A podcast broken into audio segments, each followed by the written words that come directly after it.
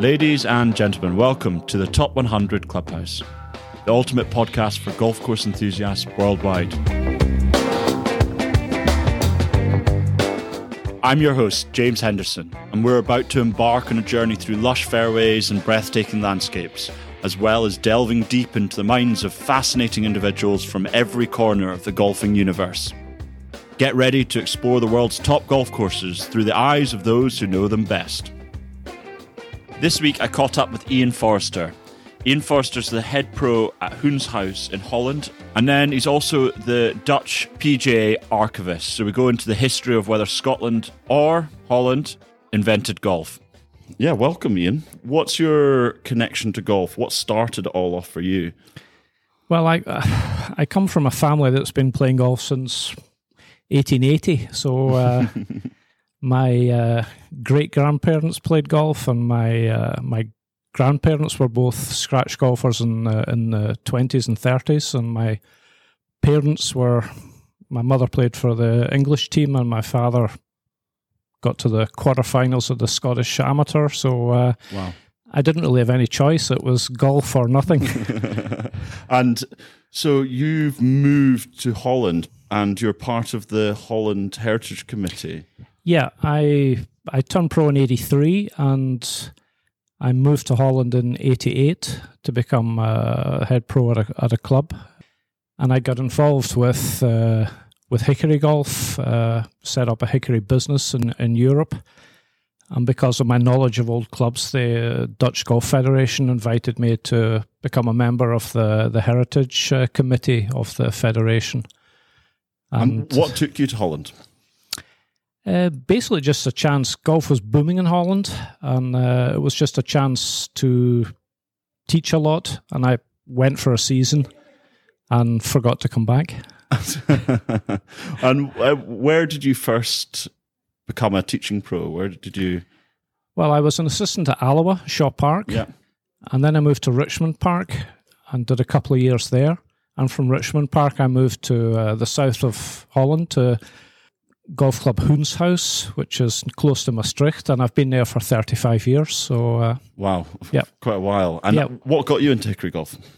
Well, my grandparents both played hickory when they were uh, playing top level golf. And uh, some of the clubs had passed down through the family and uh, ended up with me. And at first, I thought it was a, more of a curiosity than anything else. And then I, I started trying a couple of the clubs and enjoyed hitting them and inherited a few more clubs when my grandmother died. And, uh, and then I went crazy and, and started collecting uh, everything I could find.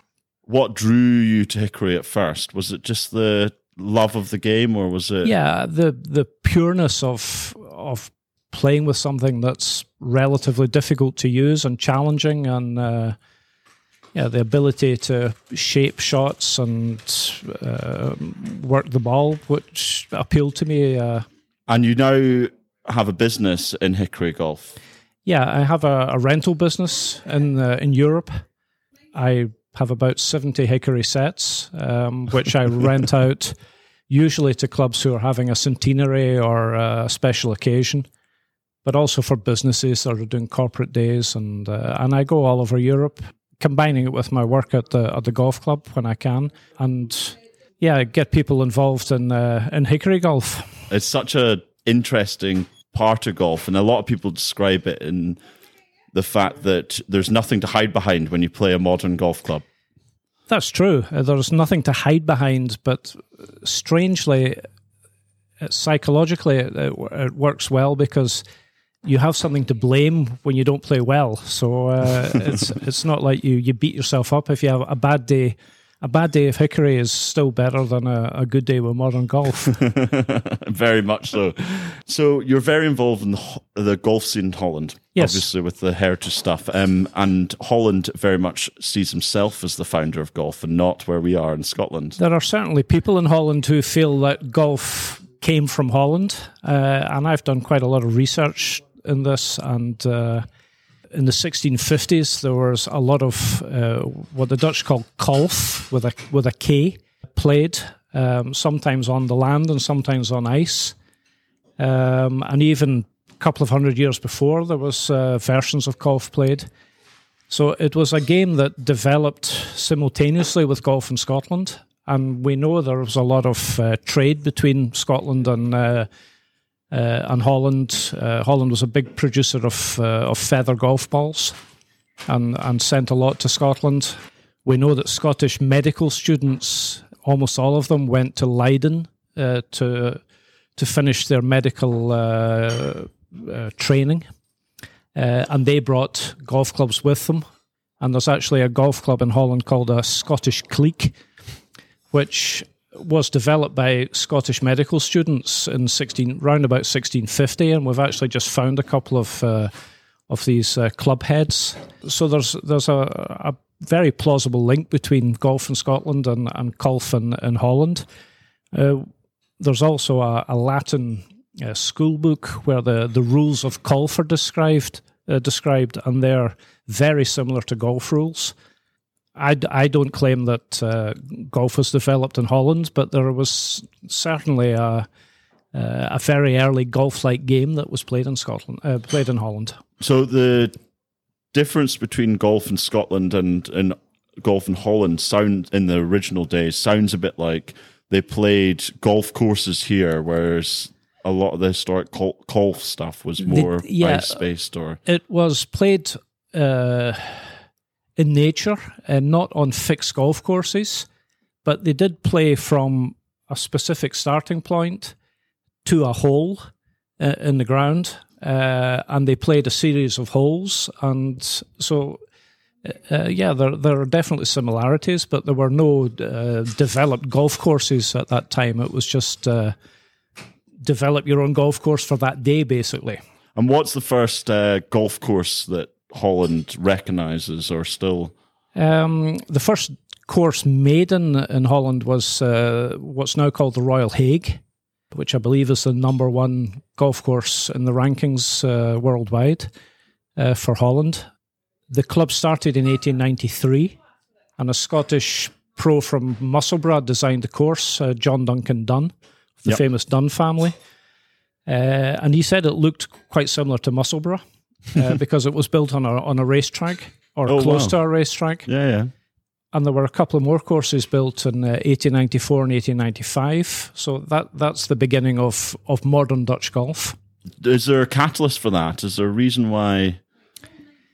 I think similar to in Scotland, it was the it was a game for the for the well off to start with, but they they were doing business in London and doing business in, in Scotland, and I had seen the game and uh, and felt that it was a suitable game for people of of their class, and uh, and decided to yeah to to set up golf in, in Holland. And why was there an obvious gap between golf and the first golf course? Well, golf died out and became a short version of golf, which actually ended up being played indoors and that is still played today, but at a very small scale. Uh, and we're not really sure why it why it died out. I think it became very popular in the small uh, sort of ice period in the in the 17th century. A lot of golf was played on ice, although it was played on in the summer on on, on the ground as well. Uh, and I think at the end of the the small ice time, it, it, it kind of died out. So, what's the indoor form of golf? Uh, they play with a sort of um, hockey stick, a ball that's somewhere between a tennis ball and a football, size wise, quite heavy. They're pushing the ball over a court uh, to a target and there are several clubs in Holland that still that still play, and uh, these clubs are from uh, 1600, 1650. So that's uh, oh wow, yeah, they're old uh, old clubs. And is there any evidence of the game developing a lot because of that, or changing that the old school golf? No, I think that there was definitely a period where there was no golf played in the ho- golf and, and almost no long golf played in in Holland. And actually, the first um, the first area of golf to be played in Holland was played in Indonesia, which was uh, Dutch Indonesia at that time. There were a lot of English people there, and in the 1870s in Jakarta, they they started in Batavia. They started uh, playing golf and then 20 years later in, uh, in Holland, uh, it developed. It stagnated a little bit. There were only four clubs for the first 20 years or so, and then uh, round about 1910, there were a few more clubs, and then Mr. Harry Colt arrived in Holland in the 1920s, and he built uh, 10 golf courses, of which eight still exist.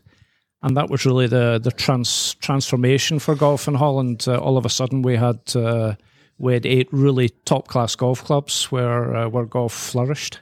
Is that who designed the Royal Hague? Was it Harry? Yeah, uh, the Colt and his partners, uh, Allison and Morrison, were involved in all of the courses, and uh, Allison and Colt did the Hague, and Colt did uh, famous courses like the Kennemer.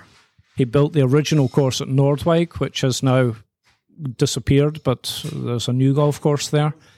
And the Pan and the Eindhoven are all Colt courses, along with uh, courses that his partners made Morrison, uh, Toxandria, and the Dommel. So uh, we're blessed with some uh, some of the finest heathland golf in Europe. Yeah, well, you see them regularly popping up on rankings. A lot of Dutch golf, and uh, it must be quite an exciting thing having these golf courses on your doorstep. It's very exciting. It's uh, people don't realize, but you could you could fly to Amsterdam. And within a half an hour drive, you could play on on five courses that are probably in the top 100 courses in Europe. So uh, it's a, a, an unknown but incredible golf destination. Out of interest, are those five, are they Harry Colt? They're pretty much all Harry Colt. The only one that's not Harry Colt is uh, the Rosendaalse, which is uh, a famous a famous course, but he wasn't involved there. But all of the other really well known uh, old courses uh, are comes from the Colt or his partners.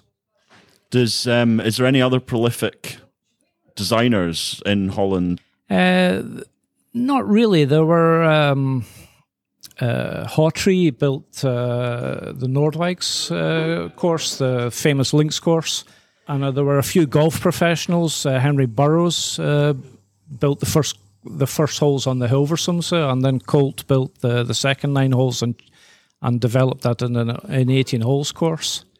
And we have a very quirky links nine holes course called the Domburg, uh, which has a lovely story because uh, it was built in 1914 by a by a golf pro by Charles Warren. Uh, but the bunkering is uh, thanks to uh, a frigate in the Second World War who was shelling uh, German defences and all the bomb craters turned into bunkers on the course. So it's that's so cool. Yeah. So the bunkering is just completely yeah. scattered. There's so, no design. Uh, the the joke is always that Harry Colt must have been on this frigate firing uh, firing uh, bombs at the at the golf course. Harry did love a bunker, yeah, didn't he? Yeah. There's um, that's so cool. You're mentioning there's another nine hole that the fairway is heather.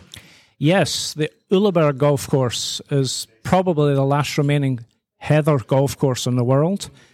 Uh, it was built in 1923 by a, a Dutch amateur who uh, was inv- one of the best players, amateur players in Holland.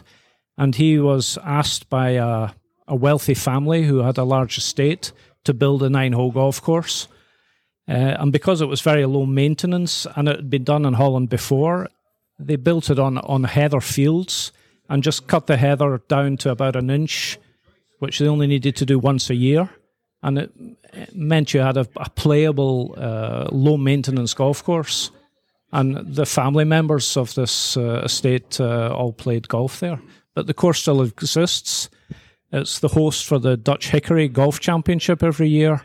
Uh, and it's a fabulous experience to, to go there. What's it like playing off heather? Is it on the short heather, the ball tends to stay high on the heather, so it's actually quite. It's almost as if the ball's teed up.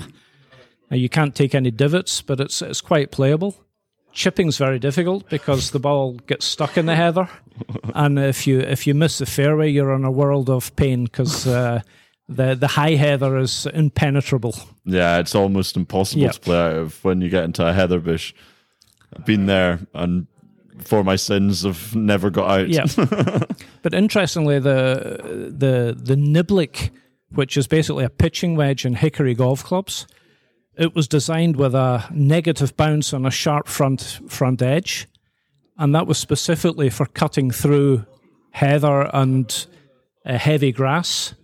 Uh, so the the Niblick wasn't a pitching club back in the day. It was actually a club to rescue yourself out of bad situations. Oh, I didn't know that. Yeah. That's very interesting. When the Niblick was invented, was that kind of in a solution towards after the long nose stuff? Was that Um, well, the first Niblicks were developed in about uh, 1860, 1870, and they were called track irons. So they were had a very small head, and they were used for hitting the ball out of uh, the tracks that uh, carts had made, horse-drawn carts. ah okay? and the head expanded in size to make it easier to use. But it was still uh, a club with a negative bounce for cutting through heather, rough, uh, out of bunkers with footprints. Uh, and only really in the 1920s did they did they change the bounce angle to make them more like a pitching wedge that we know today. Have you have you got a couple of the older style? I've got lots of other the old ones as well. Yes. What's your uh, favorite Hickory golf club? You've got. Do you have any that are just? Well, I have thousands. Um, in my own set, I have a few very special ones. Uh, some of them have been designed uh, as copies of Bobby Jones's um, 1930 Grand Slam set, and these are quite rare and uh, and very nice to play. Am I right in saying uh, Jack White did his drive, Bobby Jones's driver? That's right. Did he do any of his other clubs? Uh, no, he, he was uh, he did the did the driver. He was well known as a, a designer of great woods, Okay. Uh, and Tom Stewart made most of Bobby Jones's irons. Where was Tom Stewart based? Uh, St Andrews. Oh, was he St Andrews? Very Yeah. good. And have you got a c- couple of Tom Stewarts? Uh, yeah, I play exclusively with Tom Stewart. Do you And I- actually? yeah, and I, I have a complete set of uh, Tom Stewart's, Bobby Jones, uh, Francis Ouimet set from 1930, which is uh, Oh, wow. quite rare and very nice. Do you play with them? I played with them yesterday at Craigielaw. Oh, did Yeah, you? Yes. How did you shoot? Um, well, it's my first time. I just bought them, so uh, I was uh, struggling to to know how far they went. so I went back to my own set today. How is the game of golf in Holland? Is it? Um, we have the same problems as other countries. Um, we have about 400,000 registered golfers and about 220, 230 golf clubs. Uh, we have problems with the membership getting older, attracting young people to the game is a, is a challenge. But it's a, it's a hel- yeah, it's still a, a healthy game. There's courses still being dev- developed. 1980s, 1990s was the was the big growth period for golf in Holland, but it's uh, it's reasonably stable at the moment. Uh, is there many people building new golf courses in Holland? Not a huge amount. There have been maybe one or two a year uh, for the last 10, 15 years. Uh, we have a f- couple of well known architects. Um, uh, Bruno Steensels is a Belgian who built the International in Amsterdam, where the KLM Open gets played. Uh, and Frank Pont is, uh, is Dutch. He's quite well known for his restoration work of, uh, of Colt courses. And Kyle Phillips has done a couple of courses in, uh, in the Netherlands in the last 15, 20 years. What's the ground like in the Netherlands? Was a lot because obviously it's a very flat country. It's, It's flat, but we have uh, we have some links land. So we have the Domburg has nine holes links, the Kennemer is 27 holes links, the Hague is 18 holes links, and Noordwijk is 18 holes links. So they're typical June undulation, undulations. And what golf courses in Holland would you say this is a must play? These are my favorite. Well, these four I've mentioned are definitely must plays, and then you have the what we call in the UK Heathland courses of um, Eindhoven, the Pan, uh, Roosendaal, Hilversum, which are all uh, yeah typical Heathland courses with heather uh, heather in play and uh, good turf, sandy turf. So uh, they're they're all excellent. well, most of Holland should be underwater, right? So there are quite a few uh, courses uh, under sea level. Um, in actual fact, uh, I think the Amsterdam's uh, golf club, which Colt designed, was the first course ever to be built under sea level. It's about 28 feet under sea level, and uh, Oh, there's wow. still nine holes uh, there. But if uh, if a dike if the dike goes, we're we're going to lose a lot of golf courses in Holland. Yeah. Well, fingers crossed that doesn't Yeah. happen. When you arrived in Holland, what did you expect? What were you? I really had no idea. Um, I arranged to become a the pro at a club just with a telephone call, and uh, I'd never seen the course, so I, I turned up on a on a train and. Uh, had no idea what to expect, but I discovered that yeah, golf was booming. There were clubs being there were ten clubs every year being built. So wow. um, yeah, I was fully booked for lessons within no time, and uh, yeah, that continued. Uh, that continued for many years. You're based at a golf club. What golf club are you based at? I'm based at Golf and Country Club Hoenshuis, which is a parkland course right in the south of Holland. Very pleasant parkland course. I'm about uh, 40 minutes from Eindhoven. Okay. The famous Colt course in Eindhoven is probably the closest of the, the well known courses to me. Where would you like to play golf? If you had to choose a golf course for the rest of your life, that was going to be the golf course you play at. Is it a Dutch Um, golf course? It certainly could be, yes. A- any of the links courses, you would never get bored playing them. I'm also very lucky that uh, I live right on the border of Germany and Belgium. Tom Simpson built a couple of really nice courses in the area of Liège. Colt built a couple of nice courses in uh, in Germany just over the border, so I'm spoilt for choice. Well, it sounds like you're in the perfect spot. yeah, And so, are you still in the same course that you? I've been the head pro at my club for since 1988. Yeah. Oh, So, wow. uh, And you were saying earlier you turned pro the same year as uh, Paul Lawrie. Paul yeah. Lawrie. Yep. Um, my first assistance tournaments were, I think, the first assistance tournaments of Paul as well. So we, we played uh, occasionally. We played together, and uh, he's obviously had a fantastic career. Which, uh, although I've uh, won the Dutch Pro Championship a couple of times, that's as far as it's gone for me. Is that quite a heated competitive event? Uh, not really. It's more club pros playing. Um, the Dutch Tour pros uh, were would would be playing on tour when the Dutch Pro Championship was played. So uh, Yeah. yeah, it was more a club pro club pro championship. And is the majority of your teaching uh, focusing on uh, the elder people in the club, or do you have a lot of kids? I have up? everything. Um, I have I have people who are 85 that have been having lessons from me since they were 50. um, still don't understand why they haven't got better. Um, but I have yeah I have young kids and everything in between. So Well, that's uh, great yep. to hear. The Yep. uh, Dutch golf is in such good fetter. How long have you been a part of the heritage side of things? When did you sign up with that? Um, well, the Dutch Golf Federation was formed in 1914, and in 2014 they dis- they wanted to have a in a in a in a museum. They wanted to celebrate the the hundred years of uh, of Dutch golf, and they got me to organise uh, that in the in the museum. Uh, and at that point, I became a member of um, I became a member of the Dutch uh, Heritage uh, Committee, and I'm also the archivist of uh, the Dutch PGA.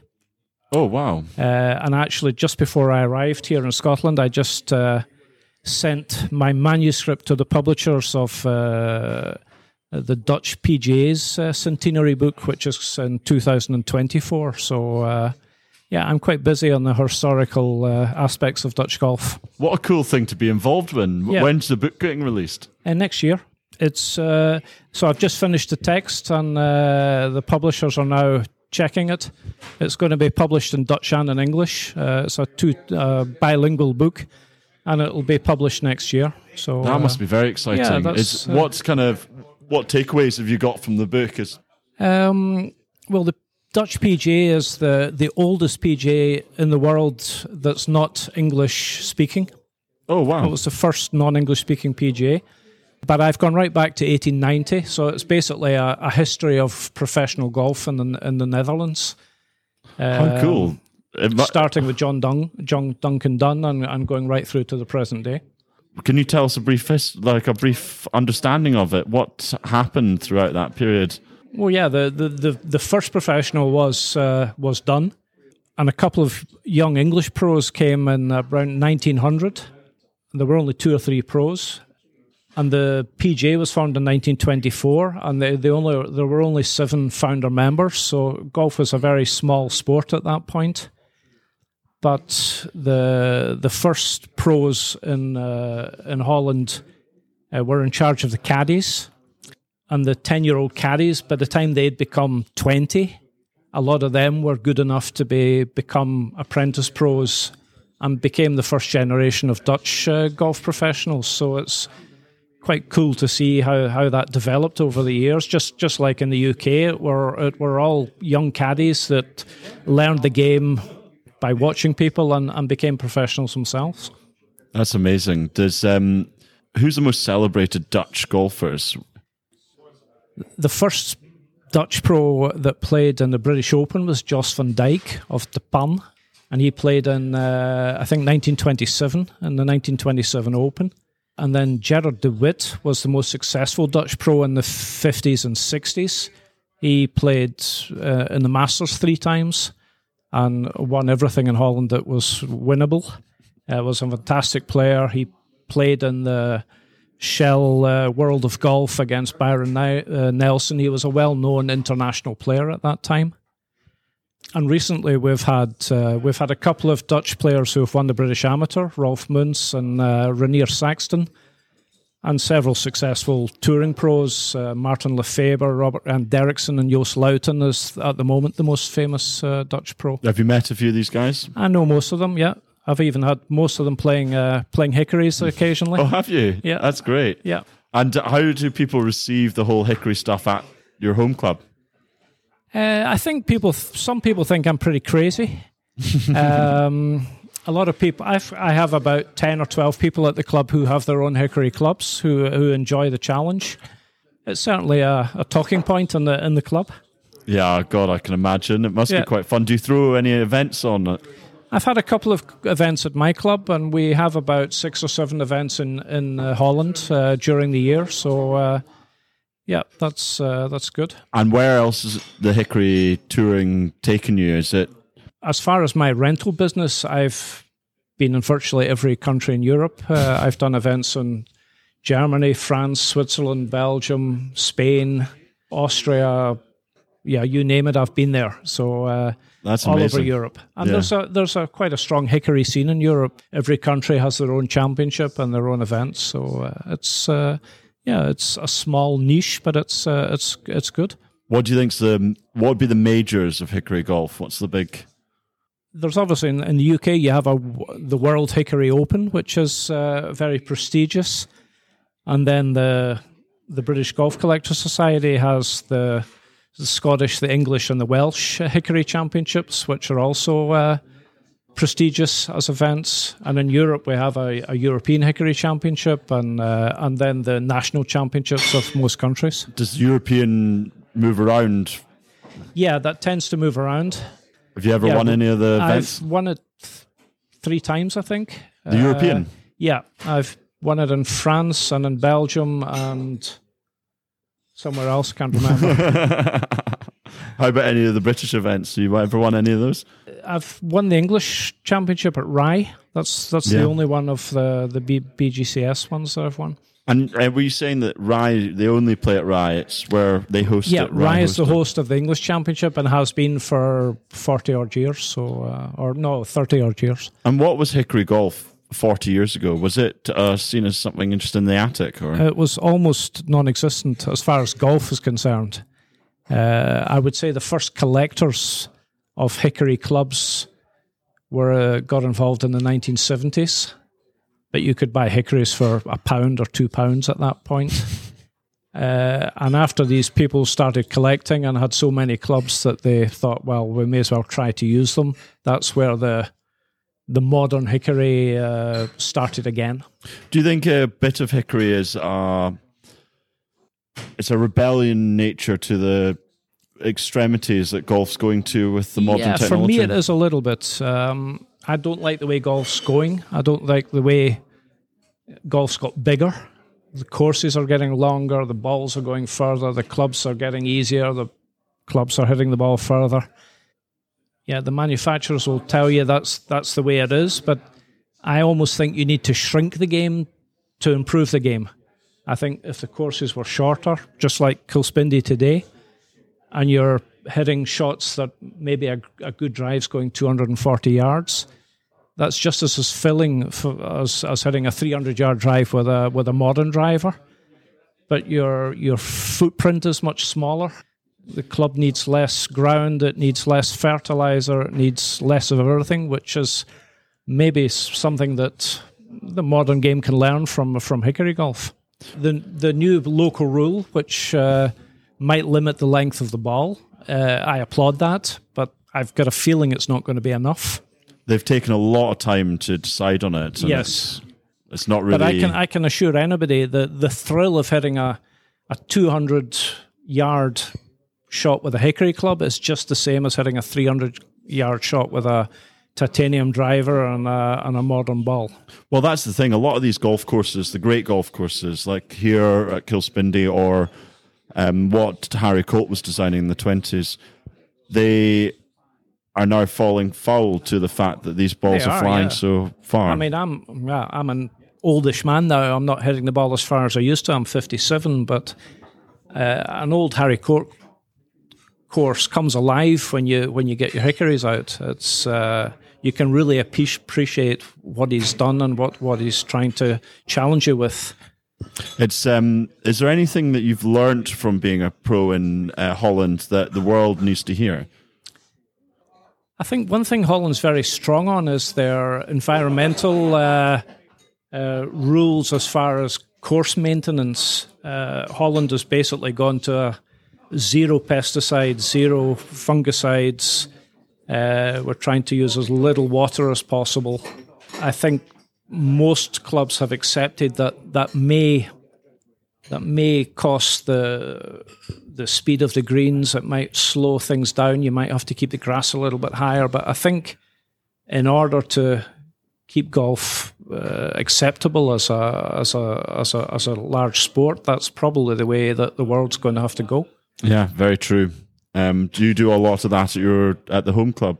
we try and I think all the clubs in Holland we It's have to do a- it because uh, if if we cut the greens too low um, and we get uh, sickness in the in the greens, we're we're not allowed as far as uh, the government rules. We're not allowed to Oh. treat it with uh, with pesticides or fungicides. So, I didn't realize it was a rule that. Yeah, we're. I think we're the got the strongest rules in uh, in probably in the world. Do you think it hinders golf courses a bit, or do you? I think the the changeover from the the old way of thinking to the to the modern situation is difficult because people expect to have greens that are stimped ten, and if all of a sudden to keep the greens healthy you have to go back to stimped eight, that's that's confrontational for a lot of people. But that's I think that's the way golf's got to go. So uh, Yeah, I really- think that's probably the biggest lesson that uh, the world can learn from Dutch golf. It's amazing that it's the Dutch that are leading the charge. You know, it's they led the charge originally, and now they're leading the Yeah, charge well, down. yeah, I would like to think that we're doing our we're doing our best. And is it quite? A, are you quite a close knit group? The management, uh, the heritage side, as well as the.